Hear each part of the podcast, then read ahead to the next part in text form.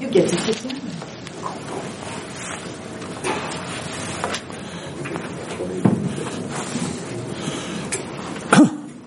Well, once again, good morning. Good morning. It's so wonderful to see you this morning. This morning, I'm wearing a brand new, never been worn before tie.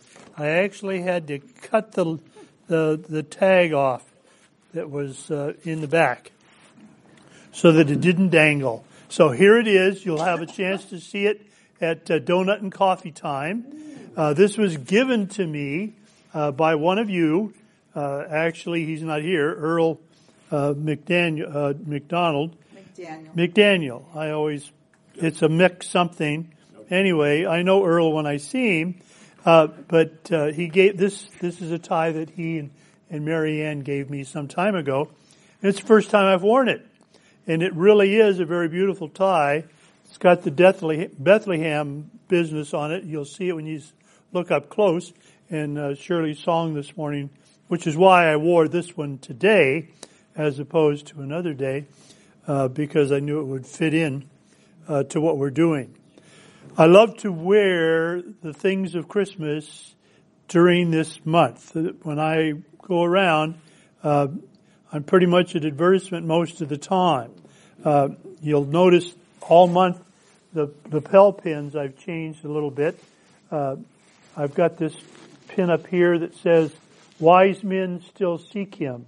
Think about that. You know, that's kind of a, and I've actually had people ask me, well, what, what does that mean? I know about the wise men and the camels and all of that stuff. Wise men still seek him. Is that an avenue? Is that an opportunity to say something? I, I think it is. I've, I've used it upon occasion. Anyway, there we are. Today is the third Sunday of Advent, and the, we call that the Joy Sunday, uh, or the Joy Candle will be lit lit today. What's the other name for it, Shirley? I can't remember. You can't remember. Probably the Bethlehem candle. Yes. That's why we sang "O Little Town of Beth." So I, I put two and two together and got six, and you know how that works. So there we are. But this idea of Advent, and actually Advent is celebrated actually in the home. It doesn't have to be celebrated at church. We can do a lot of other things at church. But, but I thought this year, uh, instead of doing a full Christmas message every Sunday, which I did last year, that I would uh, do the Advent here for you, and you might want to transfer that to something you do and celebrate with your family at home uh, each Sunday of the month, coming up to uh, Christmas, and it's the four Sundays prior to Christmas. Uh, those are the Advent Sundays, and then the following, you know, wherever Sunday lasts. And, and if Sunday happens, or if Christmas happens to be the fourth Sunday, well, then you see how that works. And anyway, there it is. It's an opportunity for you to what? To take a few minutes and set it aside and focus upon Let me, I'll think of him in a minute. Oh, oh yeah, the Lord Jesus Christ. It's just something that we can do. I can't see Shirley. And that, oh, you better believe.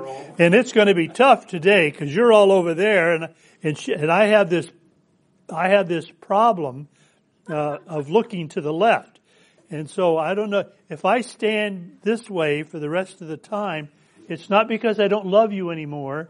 Uh, it's that I'm trying to correct this this flaw I have in my ability to share. So, and it also gives me clear view of what she does with her hands, and then we're all set. Isn't that a wonderful thing? Anyway, Advent is an opportunity for us to set aside, you know, turn the T V off, and we don't have to worry about impeachment anymore. Uh, we can talk about other things like the wonderful gift uh, that is given to us, the gift of gifts. And, of course, the gift of gifts is the Lord Jesus Christ himself. And that's what Advent's about, of course. Uh, and so that's what we're doing uh, today. Okay, now, this is the third Sunday, and it's the Advent of joy. And we want to talk about joy today. When Jesus was born in Bethlehem of Judea in the days of Herod the king, Behold, there came wise men from the east. Gentiles shall come, Gentiles shall come uh, to thy light, and kings to the brightness of thy rising. Isaiah chapter sixty. So we have Gentiles coming. These kings are, who knows what religion, whatever they might be. Uh, they're never really described for us anywhere. Uh, there's speculation as to what they might have been, but we don't know what they are. Uh, we know that they are some kind of scholars that come from east of where Jerusalem is. It says that. We got that part. So where does that put them? And you can work on that uh, as you know your geography. And the wise men came before Herod, saying, "Where is he who has been born king of the Jews? For we've seen his star in the east and have come to worship him." Matthew chapter two. And here again, where did they come? They came to Herod. Why did they come to Herod? Because that's where the king's palace is. We come to worship the king. He says, "Where is he who has been born king of the Jews?" And of course, that blows Herod's mind, doesn't it? We understand, we understand that. Uh, we're not going to dwell on that too much. "For we have seen his star in the east and have come to worship him." We have found uh, there's a controversy as to when the star appeared. Did the star appear at Jesus' birth? And many believe that the star did appear at Jesus' birth. So on Christmas morning, uh, three o'clock in the morning or whatever time it was, it was in the, it was in the dark of night. We know that much. Uh, the star appeared because the son is now born, isn't he? The son has been given. And so the star appears because they, they saw the star. It's the star that got them to make the trip. And then they had to put together the trip and they had to make the trip and, and so on, which does not ever get us, the wise men, to the stable in Bethlehem. And we'll do that in another message on another day. So well, I'm not going to go there today, but, but there it is. "I shall see him, but not now. I shall behold him, but not nigh. There shall come a star out of Jacob, and the scepter shall rise out of Israel." Numbers chapter twenty-four. And that speaks to me of the verse that we learn in the New Testament. It says, "When in the fullness of time, God sent forth his son." Now, when's the fullness of time? Fullness of time is God's choice. Just as God has determined when Jesus will come again. We didn't know that he was coming when he came, although it's been foretold. The only person that really know that knew, and there was probably some doubt in her mind, was Mary and Joseph.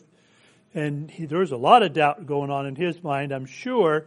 He had the angel come in the in, in his dream and spoke to him, and he took action upon that.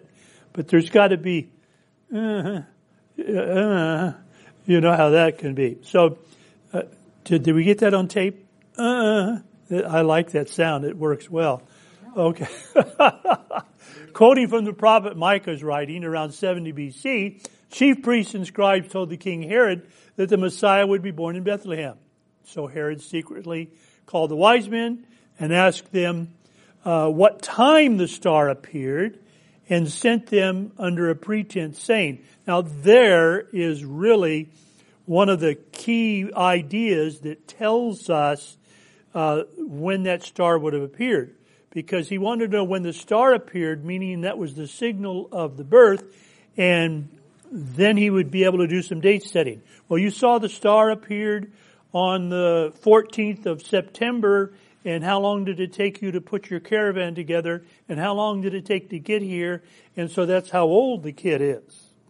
So I kind of have a target, you know, I'm I'm working out a profile so that I can go and worship him. I mean, that's what he said. So there we are. You got the idea. "Go and search diligently for the young child, and when you found him, bring me word again that I may come and worship him also." That's Herod speaking, Matthew chapter two.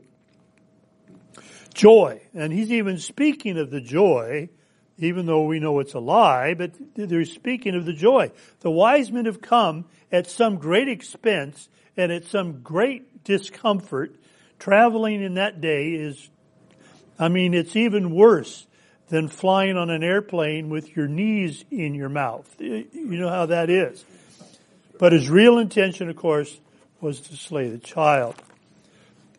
When they saw the star, they rejoiced with exceeding great joy. And when they came into the house, they saw the young child with Mary, his mother, and fell down and worshipped him.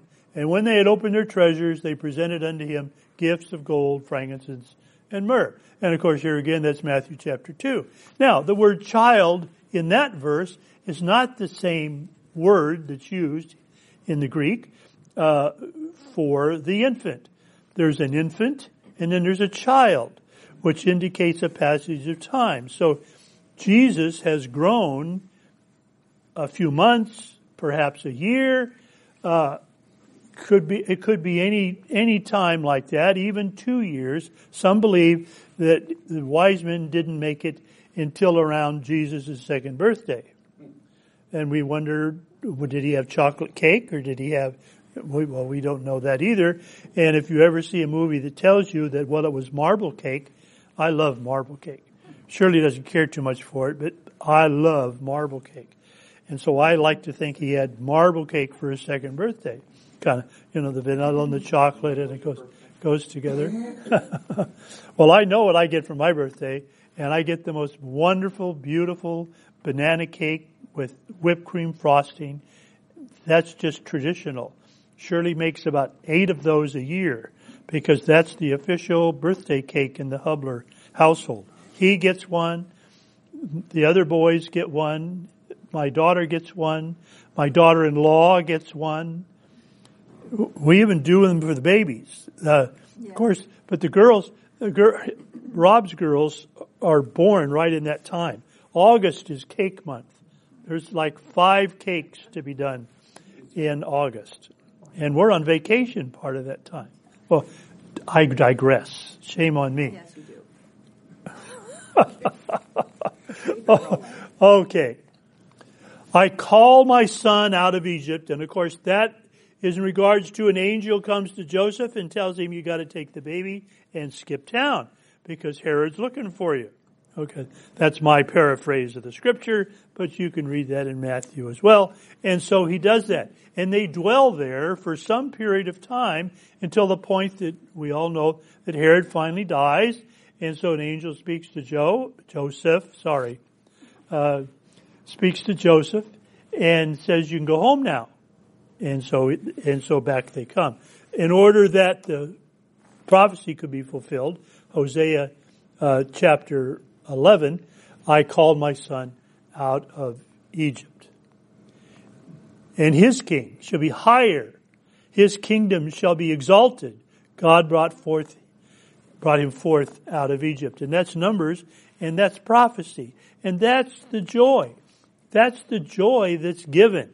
And when you go back and you think in terms of, of the angels coming to the shepherds and the shepherds indicating uh, that I bring you tidings of what? Great joy, the scripture says. Great joy is brought to you. I know you're scared to death. I mean, look at us and and we're just a frightening sight. It isn't that we're ugly, but you kind of don't know what's going on. And I'm telling you, I we're here to give you joy. And we're going to talk about uh, that joy today. Because this third candle that we're going to burn uh, is the joy candle. And so as I move over here, in fact, there's a special prayer, and I, I really want to read it to you, uh, if I can find it again, uh, that speaks to that third candle. Uh, listen to what has been written. I don't know who wrote it. It doesn't make any difference. Here's the prayer. Third Sunday of Advent, leader says what? God, the Father of light, bless this Advent candle.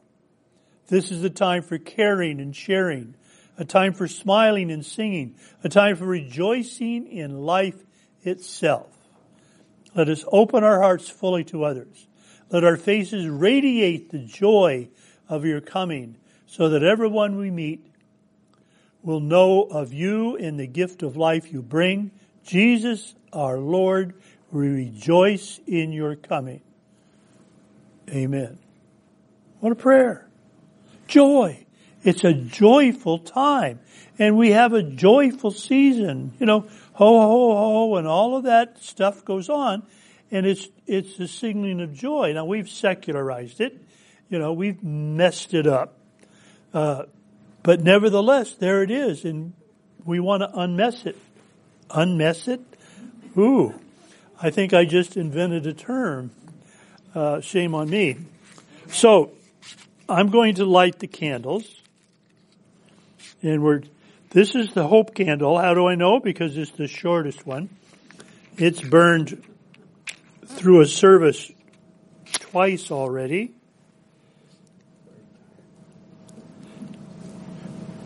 And it's reluctant to burn again. This is the... Now what do I do? Um, there we go. Uh, that's the peace candle. Jesus came to do, give you peace, right? I come to provide you peace, Jesus said. And that's the peace candle that we talked about that last week. And today is the joy candle that I didn't pre-light, so it might take a moment.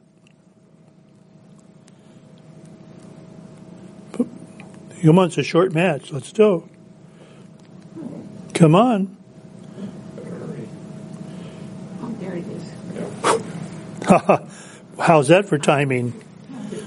Just before it took the hair off of my fingernails. Very good. Jesus brought the light. Now, if we were to turn all the lights off in here, we could see that these three candles don't provide the full picture. They don't provide us really with enough light to function properly. And if we were doing this in the evening, you know, big deal. Nobody's going to be reading anything uh, unless they're like right here where I am.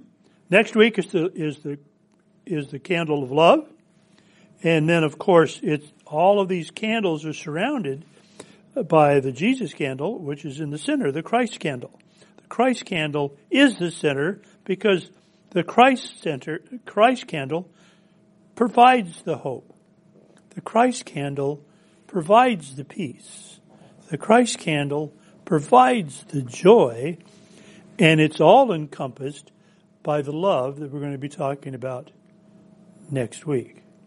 Now I'm going to light this candle next week, and this is the point where I will tell you what we're going to do the following week, and that's the twenty-ninth of uh, twenty-ninth of December, right?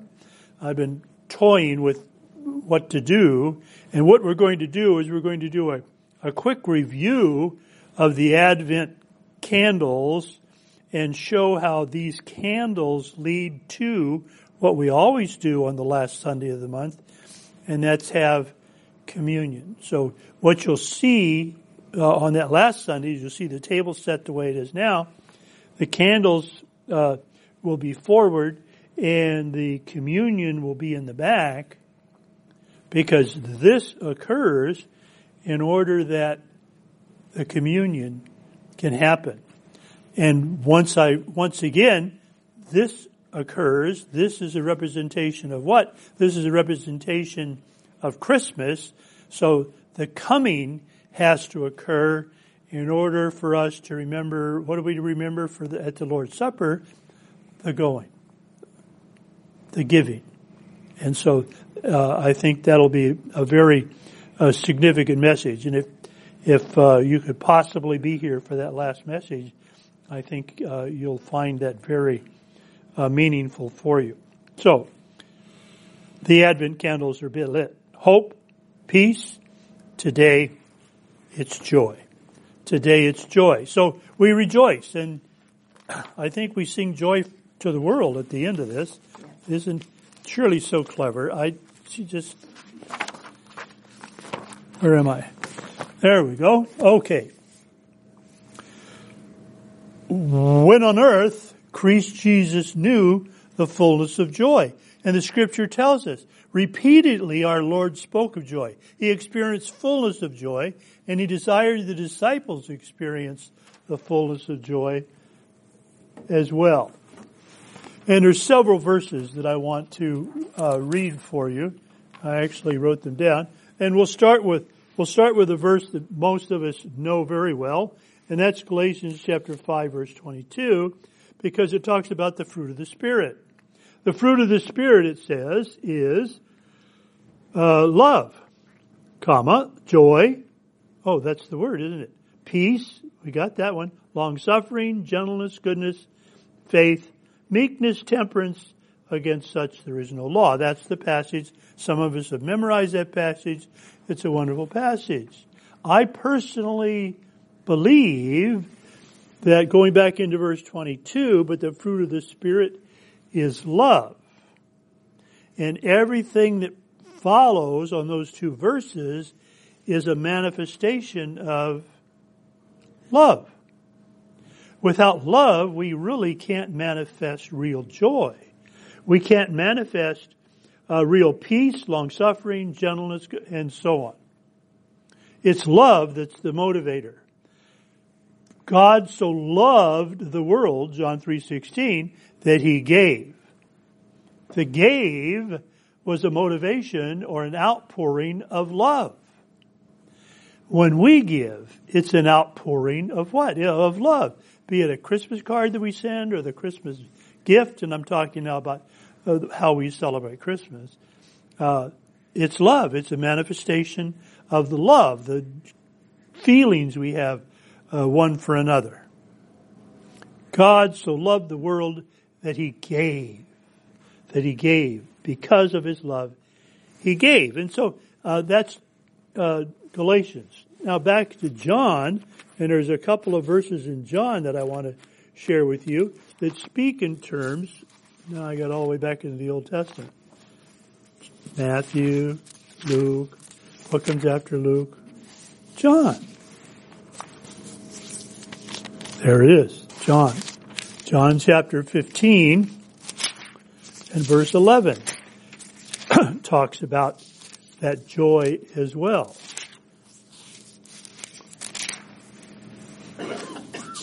twelve, thirteen.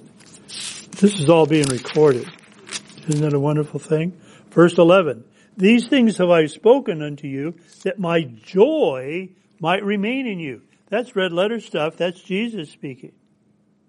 That my joy might remain in you, and that your joy might be full. That's Jesus talking. And guess what? That's upper room stuff. That is what he is saying just before he goes out into the Garden of Gethsemane, just before he gets arrested, just before he goes on seven mock trials, just before he gets beaten half unto death. Just, you got the picture. He says, your joy will be full, that my joy might remain in you, and that your joy might be full. Galatians chapter, or pardon me, John chapter sixteen reads this way, verse twenty-two, and you now therefore have sorrow, but I will see you again, and your heart shall rejoice, and your joy no man takes from you. Your joy no man takes from you. Now we can be joy in the flesh, and if all of a sudden our back hurts, or we stub our toe, or we stick our finger in the door, or we, we lose our joy very rapidly, don't we? But it's my joy. My joy will be with you, and no one can take that away. And there is another, by the way, that's a good proof verse for uh, for not losing your salvation. Uh, going on, verse that was verse twenty-two. Uh, verse twenty-three, and in that in that day you shall ask me nothing. Verily, I say unto you, whatsoever you ask of the Father in my name, he will give you. Hitherto have you asked nothing in my name. Ask, and you shall receive. Here it comes, that your joy may be full. That your joy, and the your joy is my joy, saith the Lord. Your joy is my joy. It's the, my joy that I want you to have. Chapter seventeen, verse thirteen says this, "And now I come to thee, for those things I speak in the world, that they might have my joy fulfilled in themselves." That they might have my joy fulfilled in themselves. And we are the messengers of the joy. And at this time of year, so here's a commercial for the stuff again, here's, here's the word. Here's, here's the meditations that have been written for you to help you to do what? To share the joy of the Lord Jesus Christ in order that His joy can become, His, your joy, and now that joy can become their joy. And unlike our bank accounts, I can give you a very expensive present and then I don't know how I'm going to make my house payment. But I can give as much joy as there is to give, and my joy is still full. Okay?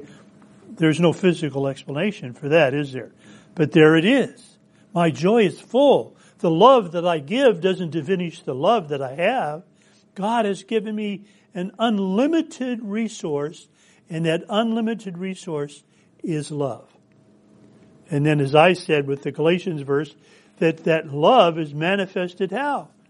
Joy, peace, long-suffering, goodness, and all of those wonderful things. All of that is a manifestation of the love that God gives us, a love that we don't truly understand. I mean, we still question, and I'm sure uh, all of us still question, how can God possibly love me? Think about it. How can God possibly love me? It's unfathomable. Ooh, I'm not even going to try to say that word again. We can't figure it out. But that's how much He loves. That's the depth of His love. We can't measure it. It's the pit with no bottom. You know, the bottomless hole, whatever, whatever we want to call it. The Grand Canyon Plus. It just goes on and it goes on and on and on forever. Christ knew the fullness of joy, and He wanted that fullness of joy to be ours.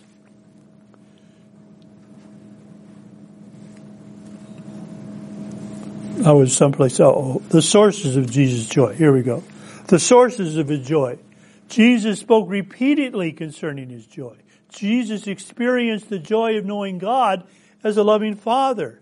Think about that. Think about, think about all of the prayers you've read, all of the conversations that Jesus shares with us uh, from His Word uh, with the Father. Read the prayer that He prays to the Father in Gethsemane. That's just a couple of pages past where I was reading. That prayer is absolutely musically, poetically magnificent in describing the love of God. God, or Jesus speaking to God. Jesus experienced the joy of knowing God as a loving Father. Jesus knew the joy of being in perfect harmony with God's will. Jesus in Gethsemane said, in the flesh, hey, I just as soon not do tomorrow. There we go, my paraphrase again. However, and that brings us back to the point, however, it's not my will, but thine be done. Not my will, but thine be done. Perfect harmony with God's will. Jesus experienced the joy of being a giver. Jesus declared that the greatest joy comes to people who give rather than people who take. God blesses the giver, the Scripture tells us. Are you a giver? Is God blessing you? Are you blessed in that which you are able to give, that you are willing to, not just able, but willing to give? How many of us are able, but not willing? How many of us are not willing to stand up in just a simple phrase? And it, it costs, it costs you. God loves you and has a wonderful plan for your life. We can memorize those words. John chapter ten. God loves you and has a wonderful plan for your life. And then wait for the response. What have I just done? I have opened myself up, and I am willing and able now to share with you the very love, the very hope, the very peace, the very joy that God has given to us in the giving of His Son. Jesus experienced joy because of His faith in the goodness and the power of His Father. Jesus, who was at Genesis chapter one, the easiest way to put it, and before that, because God is pre-existent. And God, He set all of that aside. He took off the robe, He took off, He set down the scepter, He took off the crown, and He became a very poor physical baby, where He had to rely upon the care of others. Mary and Joseph and and where's my next meal coming from? And where are we going to live tomorrow? And the bad guys are going to get us. And, and all of that stuff. He had to endure the things of the flesh. Why did He do that? For God so loved the world that He sent His Son. The Son that was willing to do that for what? In order that our joy might be full. In order that we might have that love that passeth all understanding. Jesus experienced the joy of helping others. Jesus lived in the joy of knowing about the heavenly home and that and what awaits us. And do you know that? And if you know that, do the people that you that you come in relationship with, do they know that? Should they know that?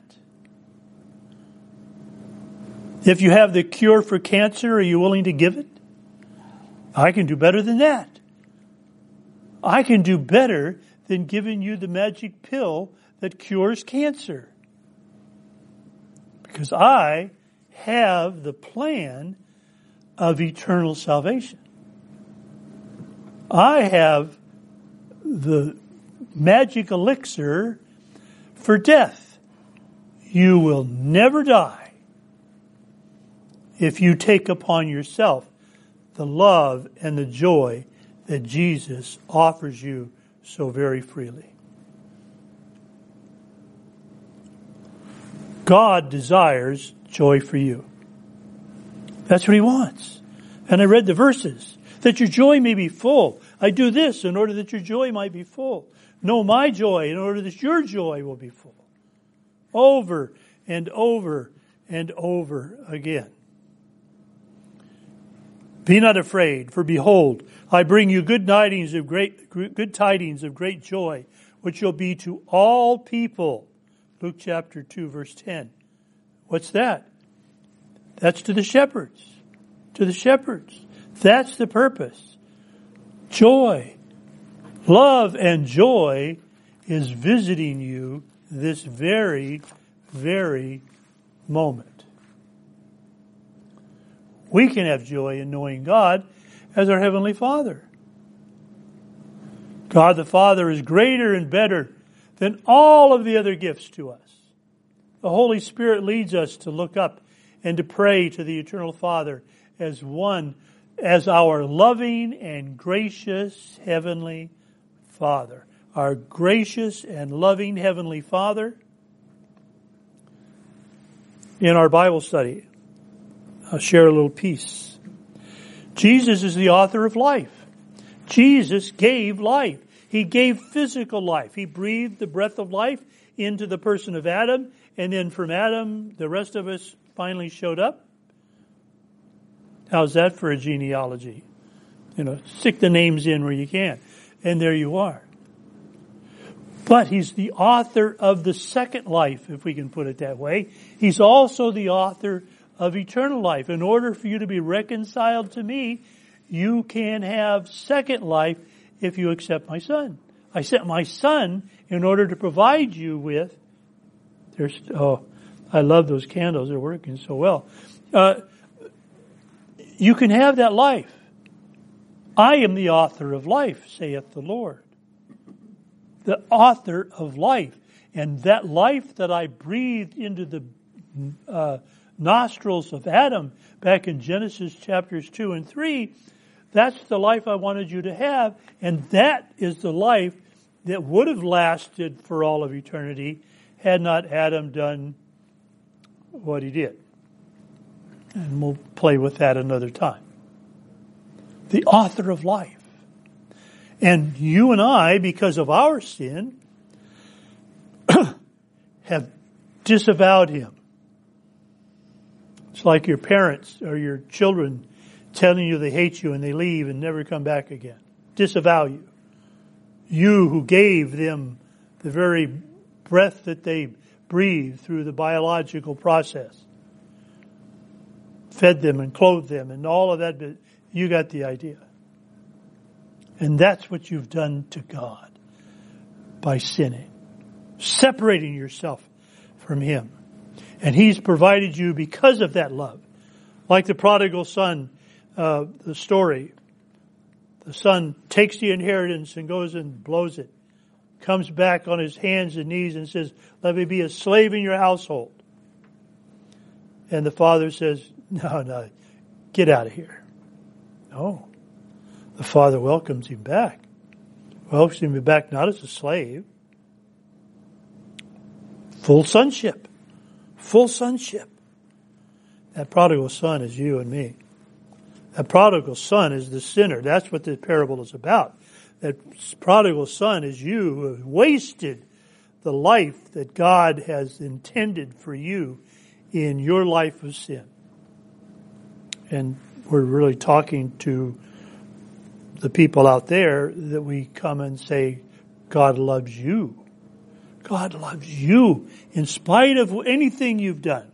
In spite of anything that you've done, God loves you and has a wonderful plan for your life and will give you the hope, the peace, and the joy.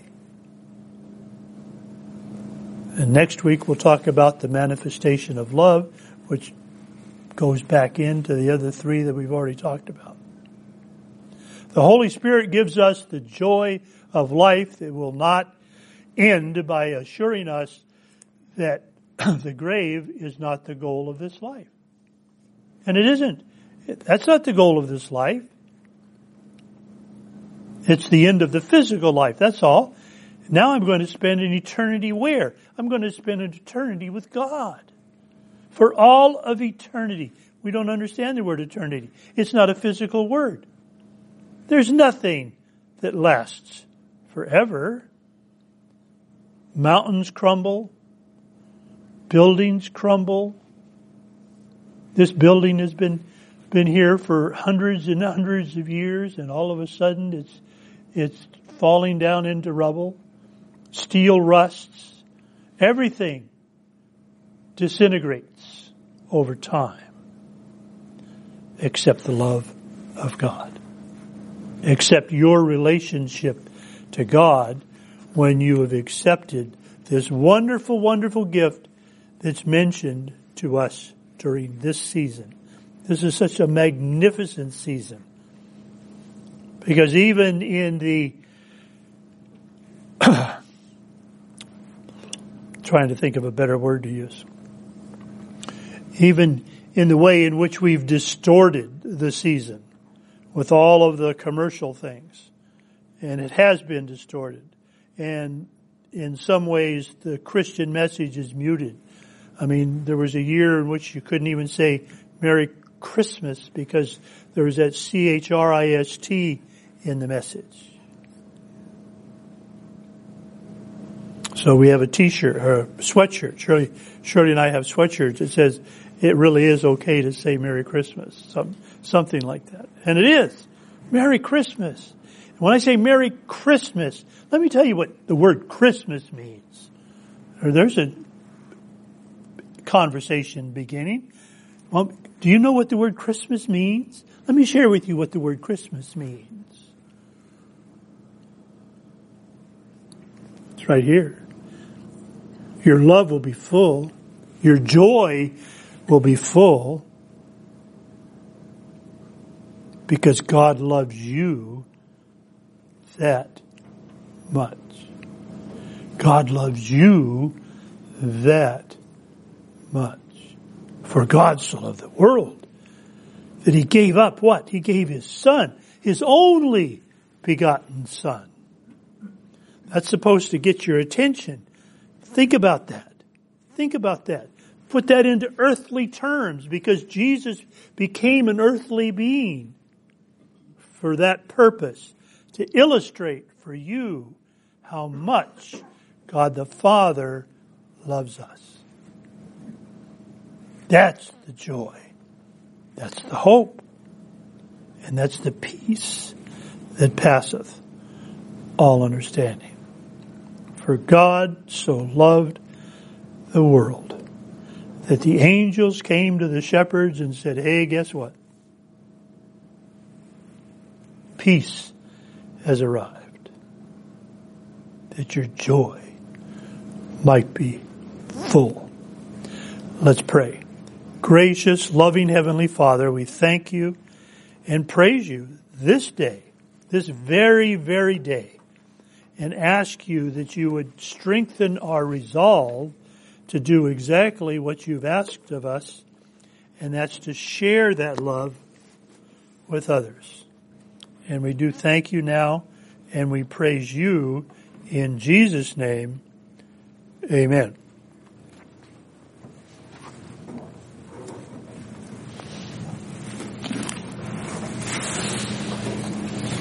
Page eighty-seven, one, three, and four. Joy to the world.